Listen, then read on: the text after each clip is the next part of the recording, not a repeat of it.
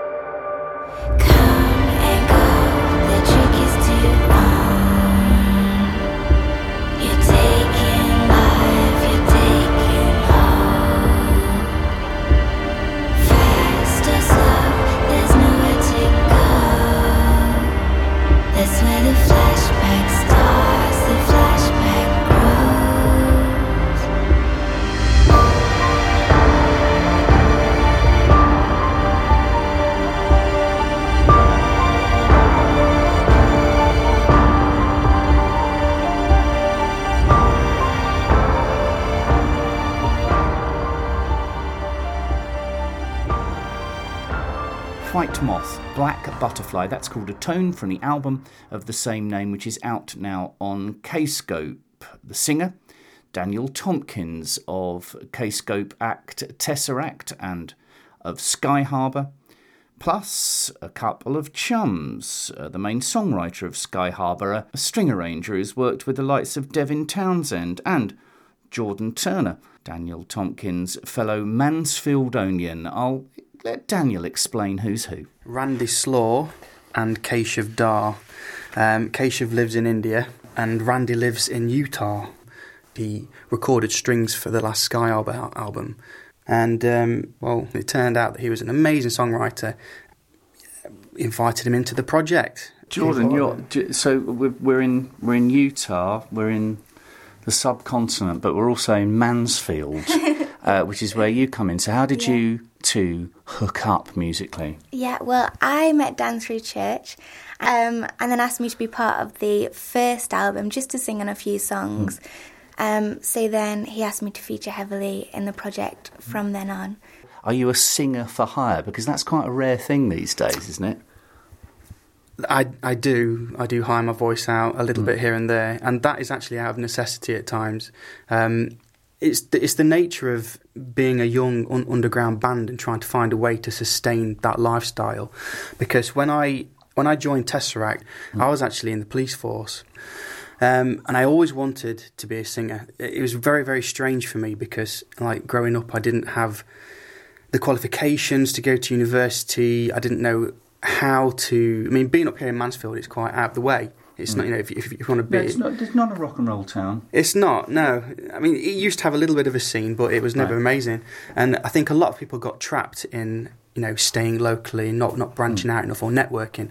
And I thought, you know, I- I've really got to push myself out. I had lessons. Um, I went on when MySpace was a thing. I was, I was actively searching for bands that needed singers and having right. au- auditions for different bands. I didn't know anything, any other way to do it other than to be in a band. And that's where Yeah, it all yeah. started. But the the thing is, is that when, when I joined Tesseract for the first place, that that was a um, a massive shock to me financially because I'd kind of grown up with a fiance, we'd got a house, and all all the financial commitments you'd expect to come with that. And I suddenly realised that I'd uh, thrown myself into a situation that I couldn't ultimately handle. The first time we went to the States, for example, we went away for I think it was just short of eight weeks, and we came back with a bit of pocket money. And, you know, it was a real slog, you know, in a van together, you know, driving hotels every night or motels. And it was hard work. And it Yeah. got to like the third tour. And, you know, you can't, you, you ask yourself the question, like, how is this sustainable? Yeah. So, what I actually do is I, I started to teach singing. Okay. And slowly over the years, I've grown it into a business. And um, that is the other half of me, I guess, now. I, I teach singing. And I'm probably one of a few commercial uh, coaches that are actively touring and actually living the life of Yeah. a singer. Well, I guess I guess also that means you've got credibility as a teacher, isn't it? Because you know that, that you know they do say like the, the anti-intellectual, like my dad, for example, would say, you know, if you can't do if you can't do it, you teach. Whereas you you do both. As um, has he taught you anything, Jordan? What, what are the what are the top tips that he's given you? Wow, Dan has taught me a heck of a lot. From the get go, I didn't even realise that the voice was an instrument as such. For me, it was just singing. And the main tip for me is learning about the head voice, chest voice. Okay. Um, because for me, I'm a really soft singer and I mainly access my head voice. I didn't even know that there was a whole other chest Uh, voice yeah. that existed until Dan like showed me that I needed to find that. Um, so that's been really helpful, just try, trying to get myself to sound a bit more powerful when when the song needs you to. But by the same token, I guess I guess you don't want to you don't want to learn uh, to do it correctly. If you've got something that's innate, there's a there's a thin line, isn't there? If you're being taught how to do something properly, Yeah. sometimes you can danger, I lose. You know, there's a difference I- between a vocalist There and a is, singer. I guess. like you had, a, the first time I heard her sing, had the most mm. amazing timbre and the, the tone and the softness and purity in the mm. voice was absolutely stunning. And I was like, I was always wanted to work with her in some way. And then get, getting into the studio is a whole different matter because obviously in front of a condenser, you, you know, you're picking up all different nuances in the voice. Mm. And we discovered some really cool parts to your voice. You don't want to become trapped. And almost be a one-trick pony. You, you need to have access to Yeah, every point, aspect yeah. of your voice to, you know, to get the most out of it. Yeah. So most people will see it. Probably fair to say that most people will see this as a Dan Tompkins solo record outside of the Tesseract. uh, You know, something that you're providing your own. So it's very generous of you to have basically almost half of it sung by someone else, isn't it?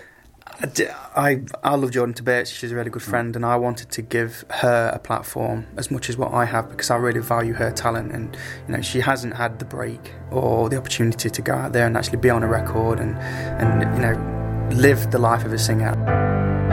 bruised but forgiven. You talk like the world is against you. You pull yourself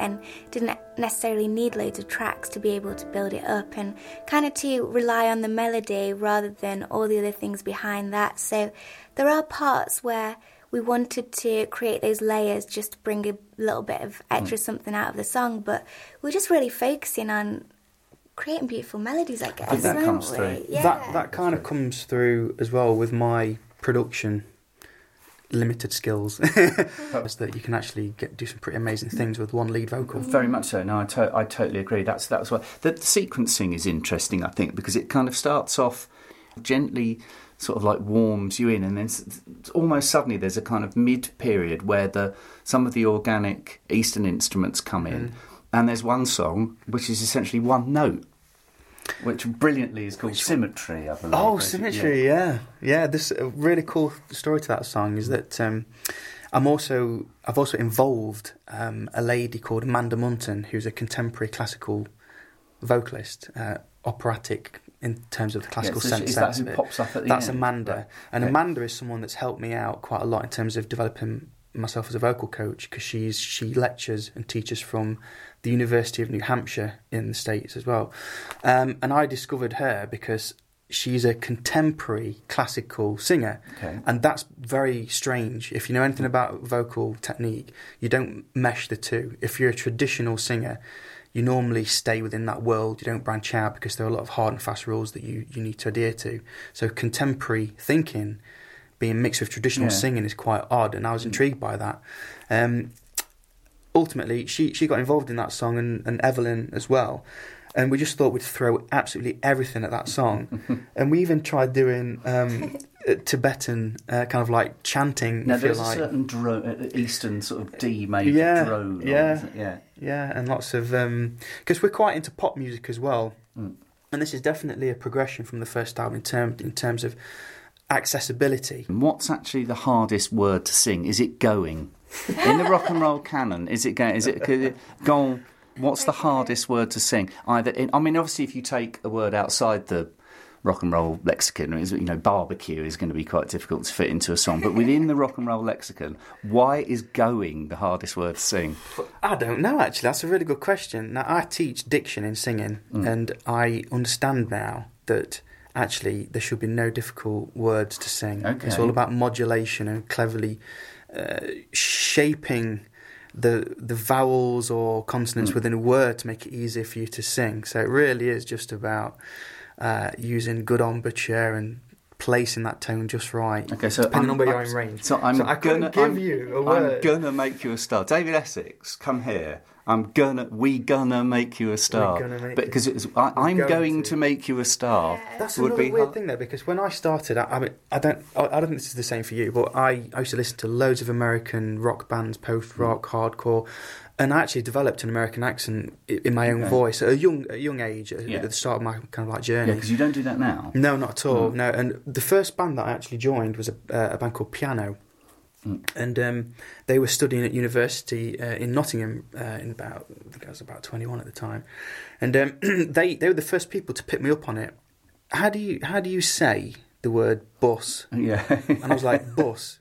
I said, well, sing it, bus. it's like, I was like, It's all a from the rock and roll lexicon, Not though. bus. yeah, well, there's there's plenty of Yeah. buses in rock and roll. Yeah, yeah. Well, I guess that's because I guess that's because the American English is the lingua franca of rock and roll, isn't it? Well, you know, because the Americans invented apart from pop music, then kind of adding the the art school and adding the the kind of um, vaudeville to it, the musical to it, what Mm. the British did. I mean, the Americans have invented everything. else. What's the most difficult word to sing then on this album? In flashback is quite a difficult word to sing, which you have to sing on this. Yeah. That's not in the rock and roll lexicon. You know, I don't know for me whether it's more words, whether coming back to the accent thing. Okay. I think that I find that harder than the words itself in terms of accepting my own accent in Yeah, the yeah. songs. Because Yeah. Dan, I, I understand now why you encouraged me to just go for it now, but I would listen back and I'd be like, oh, the Derbyshire accent really comes through there, and it's Yeah. not In the most it's beautiful. nice though, it's good, but yeah, yeah. you always like just go with it. It's like No, it's there's very few are, people. To, I guess that's why Mick Jagger, uh, Mick Jagger, of course, can do all the American accents, doesn't it? Yeah. It was said. Whereas Robbie Williams, he sounds like to the Americans like Dick Van Dyke sounds to us because he can't do an American accent. He's doing that kind of mid-Atlantic Yeah. thing. So, okay, so give me a lesson. In, Dan, right? And what's the do I? What's the first thing I need to do? How do you keep if you're touring America, right? How do you look out? Firstly, how do you look after the old the old pipes? Then what are the exercises? The old tone One of of the breath. first things I would say is I- that there are no there are no uh, remedies. There are no real like old wives' tales that Prevention is better than right? cure. It is, yeah. I think with a lot of people, they have little things that that, that they do, like oh, honey and manuka Mm. honey and you know peppermint teas. The voice is incredibly subjective to the individual. So in actual fact, what may work for you might not work for me. So it is very much about finding something that works for you. So you, there may well be um, a little trick that might work for you, but not for me. So vocal silence is massively important in maintaining a good voice. Also, hydration. Like we should be taking like three Okay. liters a day for like an average Right, male, okay. for, for for example. Depending on your climate, where you live, humidity, age, levels of personal fitness, loads of imp- loads of factors. So yeah, you've got to search for what works for you, and it's a lot about trial and error. But in essence, to keep a good voice, vocal silence, whenever you can adopt it. Um, high protein diet because you're using vocal muscles. I can't keep quiet all day. Oh no no no I no! It's all right. That's fine. rest- That's I can't fine. rest the voice. Do you know okay, what? a high protein You know diet. what? Yeah, I can do that. Stretching your vocal cords from top to bottom in the morning, in the afternoon, in the evening is right, massively okay. important because for endurance in singing, it's not just about breathing. It's not just about being healthy. It's about developing strong vocal muscles, and there are Oh, two right, groups. okay. You Oh, have, right, okay. You have a CT muscle and a TA muscle. Right. And if you can stretch your cords out from top, from the bottom of your range to the top in a sweep, like a Go on then. Mm. Ooh, tinnitus. Right, all Right, you're right, doing well, is grabbing let's do hold that of again, them. Do that again. Mm. You're grabbing hold of them Wow. and you're making them pliable and stretching Okay. them. So if you do that daily, you're building new habits, new muscular habits. And if you can have a high protein diet, you're rebuilding muscle tissue to coordinate in a certain way. That's how you strengthen Aren't you your pa- absolutely paranoid though? If you, when you're going to America with Tesseract in the next few weeks uh, and Europe, aren't you absolutely paranoid? Stay away Do you know me. what? Say that cough. Keep that cough away from me. A little bit, yeah. You do have to kind of like Because be, you can't be change. clever. You can change a guitar string, but you can't Exactly. change. No, you can't. cord. You Yeah. have to. You have to be clever. You know, if there's somebody coughing, I walk the other way. You Yeah. know, if somebody shakes shakes my hand and they got a sweaty hand, I'm afraid I'm going to wash it. Fist bump. Fist bump. Yeah, just fist bump. That's my top. Yeah. So, well, I think that probably concludes our business. Thank you very much, very much for the tea, but but obviously no milk in it. Why shouldn't I have milk in it? Well, it's- dairy products aren't good for your voice, are they? Chocolates, I understand.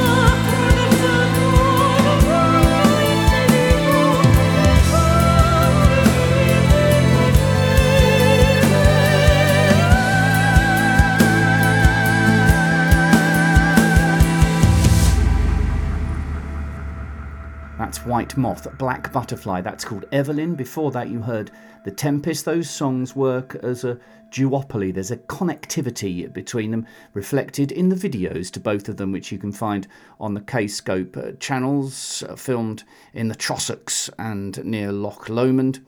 And before that, you heard the title track, Atone. White Moth, Black Butterfly. The album's called Atone and it's out now. And my thanks to Daniel and Jordan for their hospitality. Right, some oral notices from the K-Scope stable. Anathema.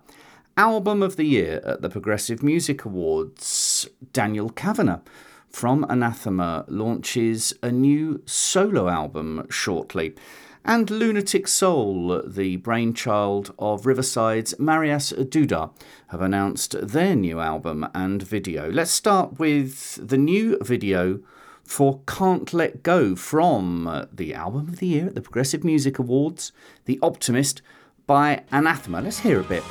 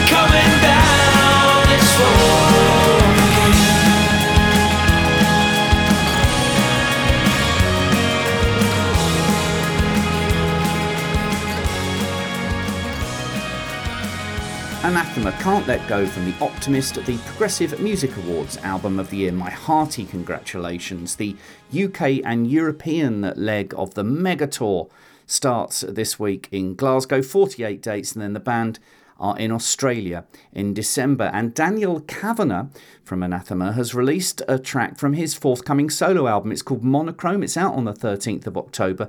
The track is called The Exorcist, and you can see the video for this up on the K Scope uh, channel. So Let's hear a bit.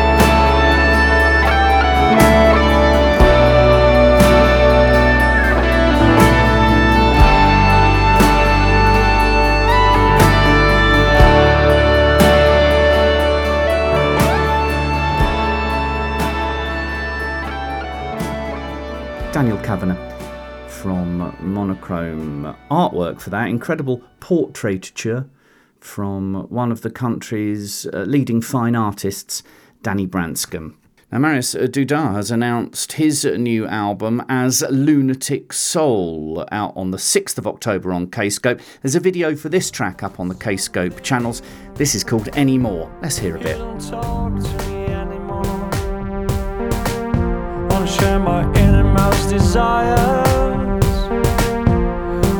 talk to me anymore. I wanna show you.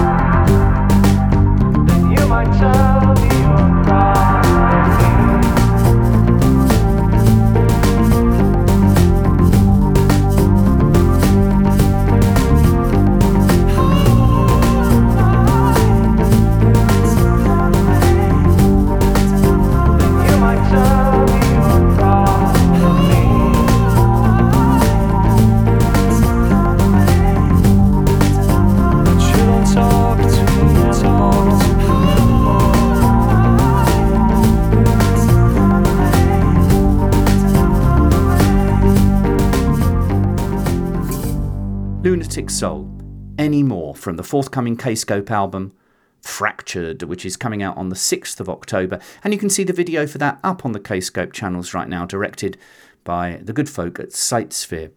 Now, everyone at Kscope is extremely proud to be releasing the new studio album from one of the most important bands there's ever been. Tangerine Dream. The album is called Quantum Gate. It's coming out on September the 29th to coincide and celebrate the band's 50th anniversary. And Edgar Froese is no longer with us. He passed away in 2015, but he left instructions and hard drives behind for Thorsten Quaeschning, Ulrich Schnauss, and Hoshiko Yamane to create more music under the Tangerine Dream banner. Before we hear from Thorsten and Ulrich, let's hear a track from Tangerine Dreams, a new LP. This is called Tear Down the Grey Skies.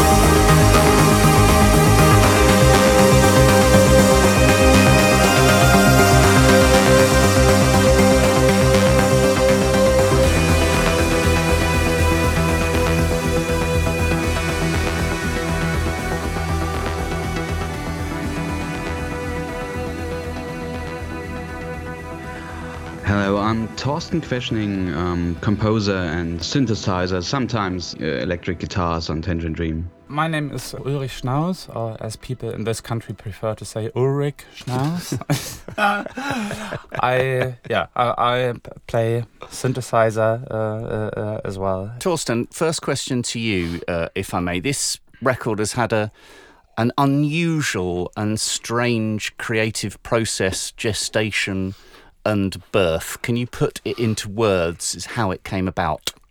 Edgar decided to um, renew the lineup with Ulrich and skip um, some of the other live, um, yeah, uh, people like saxophone and percussion and gu- guitars, and um, to come back to kind of sequencer driven and more electronic pure electronic music, and so he invited um, Ulrich to uh, Ulrich sorry, to to to, uh, to join us, and um, he called the, the this phase um, of the band Quantum Years. Um, so there was one album in November 2014 called Mala Kunia, and then we played in um, a tour in um, Australia in um, the four piece um, with Edgar, Hoshiko, Ulrich, and me.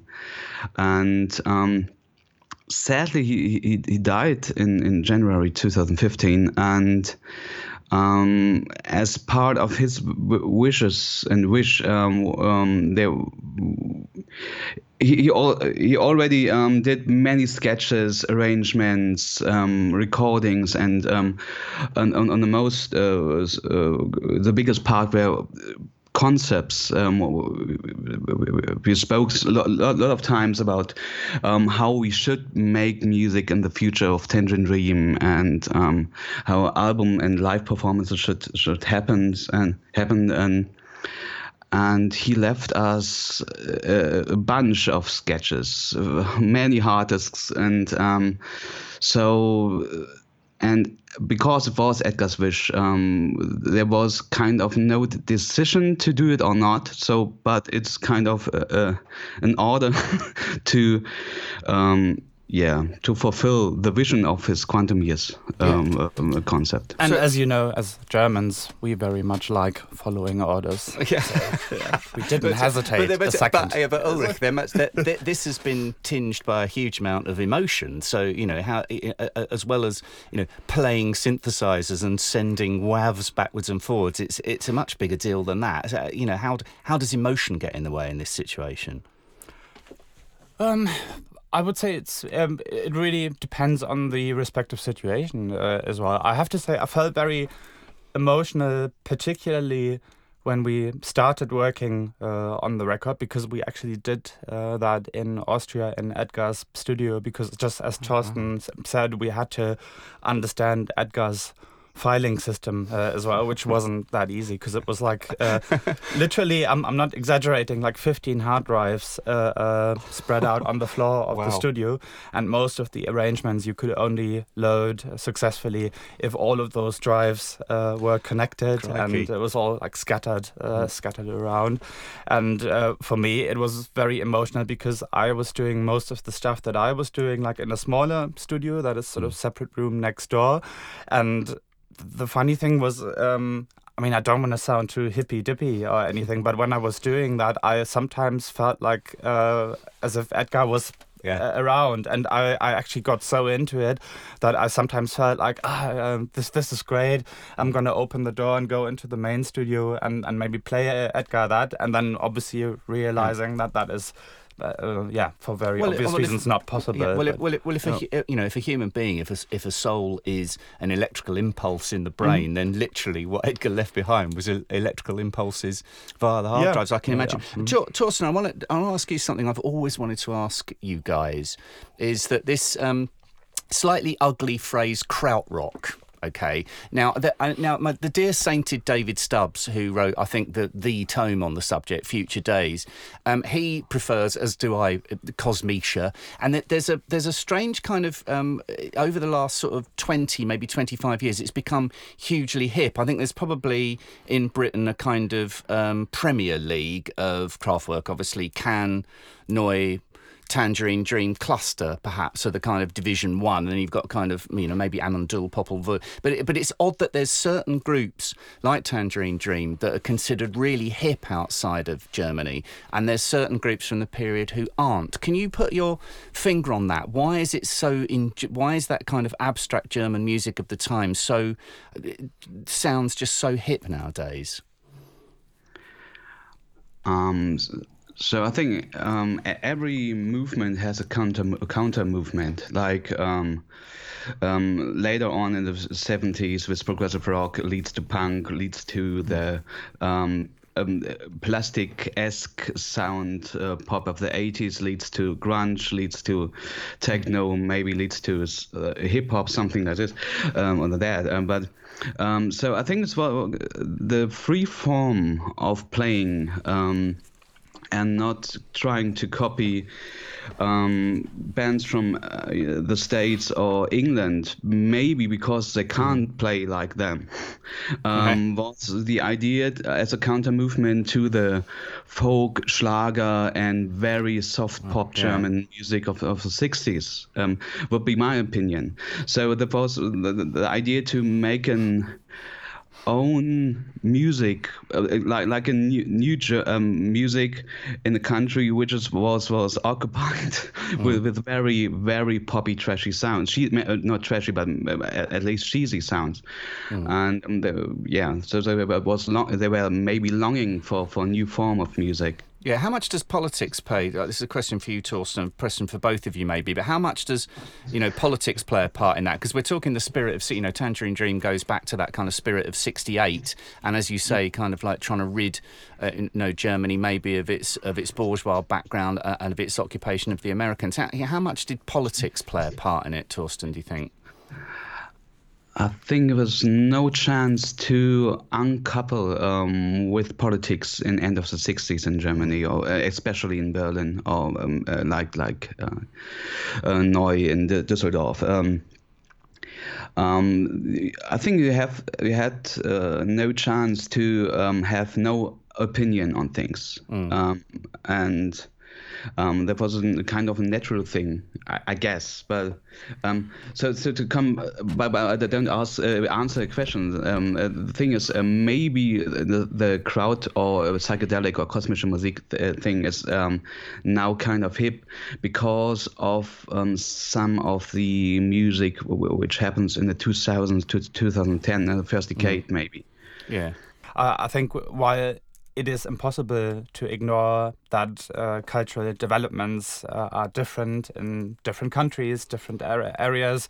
Uh, I think we shouldn't nationalize music too much because obviously the beautiful thing about popular popular culture in general is that it is uh, so international and actually at best uh, ignores any kind of boundaries no Yeah, whether well whether said, they're yeah. uh, Yeah. ethnic religious uh, gender or, or uh, any any of that kind of nonsense. However like i said I, as i just acknowledged of, of course uh, you can trace the development of certain pop cultural uh, movements down to specific uh, uh, um, social constitutions in and one one thing i would say about the reception of uh, krautrock and all that German uh, stuff, and probably also why it is popular and hip uh, uh, here, is that um, I had a very rosy-eyed view on uh, British culture, uh, culture and society before I moved here, and I've never, I've never regretted moving. But also, I can see sort of like both sides of it now because what I do think is uh, what I do appreciate about the situation here is that there is like a never-ending hunger, uh, thirst, and desire for new and different things. And when something is different, it actually is being appreciated here. While like in a lot of post-fascist, post-totalitarian societies such as Germany, for instance, if you are different, that's a problem, you know, because Yeah. you're so you're expected to blend in with uh, the, the mainstream society uh, essentially. Um, however, like I said, after living here for 12 years now, I also have to say, um, and I hope this is not too provocative, uh, I think there is a bit of a almost like if I wanted to be polemic, I would say like a colonialist uh, sort of notion here in the UK, in the way that you are very, I mean, not you personally, Mm. Yeah, but no. you as a representative for the Yeah. British public uh, Yeah. here, you know, um, you you are very interested uh, in in these uh, uh, um, yeah external cultural influences, whether it's Bollywood or, or krautrock or, or whatever, but it's more like it's like an accessoire uh, or uh, uh, that's being uh, attached onto stuff without actually being too interested in what the real situation in those countries is. I mean, Krautrock was a reaction against German Yeah. mainstream society, and it was linked to that political movement, which was like an even more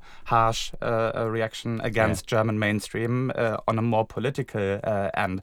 And this kind of notion that you have here, like there was a BBC documentary on krautrock called "The Rebirth of Germany" uh, or something like that. I think that's actually, uh, to be honest with you, that's very disrespectful to people like Edgar or Kraftwerk or, or whatever, because what they did was courageous and brave. Yeah. Because uh, uh, it was actually their farewell and goodbye to Germany, but their intention certainly wasn't like to present like a, a marketable brand of German course pop not, yeah. culture that would sort of re redress Germany as a as a crazy, open-minded, Mm. great place, which it really wasn't. I mean, that one of uh, that, a quote that I'm always use the the famous German uh, uh, writer Heinrich Böll uh, uh, aimed that at the political uh, situation that it was a situation of a war of six against sixty million, you know, Mm. and that's like a much more accurate uh, representation of the whole krautrock subculture phenomenon. But it's yeah, I, I think it's beautifully put. Out of all of the tracks, uh, Ulrich has uh, spoken about that very eloquently, is how Edgar had left things. Out of all the tracks, then, what was the one that actually came together really easily? What was the what was the good child? Um, there was lots of really great stuff um, and tons of very, very Edgar-esque chord structures and his kind of using scales and um, it remains Edgar's style after. There's there's one track um, that uh, I'm particularly excited or maybe even a little bit nervous about to find out what people's reaction is going to be because we took the liberty of putting uh, one track uh, on the album that uh, uh, it does not involve Edgar but is, is like a joint uh, uh, Okay. thing that, that we wrote and uh, um, it has the the uh, wonderful wonderful title. Uh, when everyone's dancing, it's it's time to leave.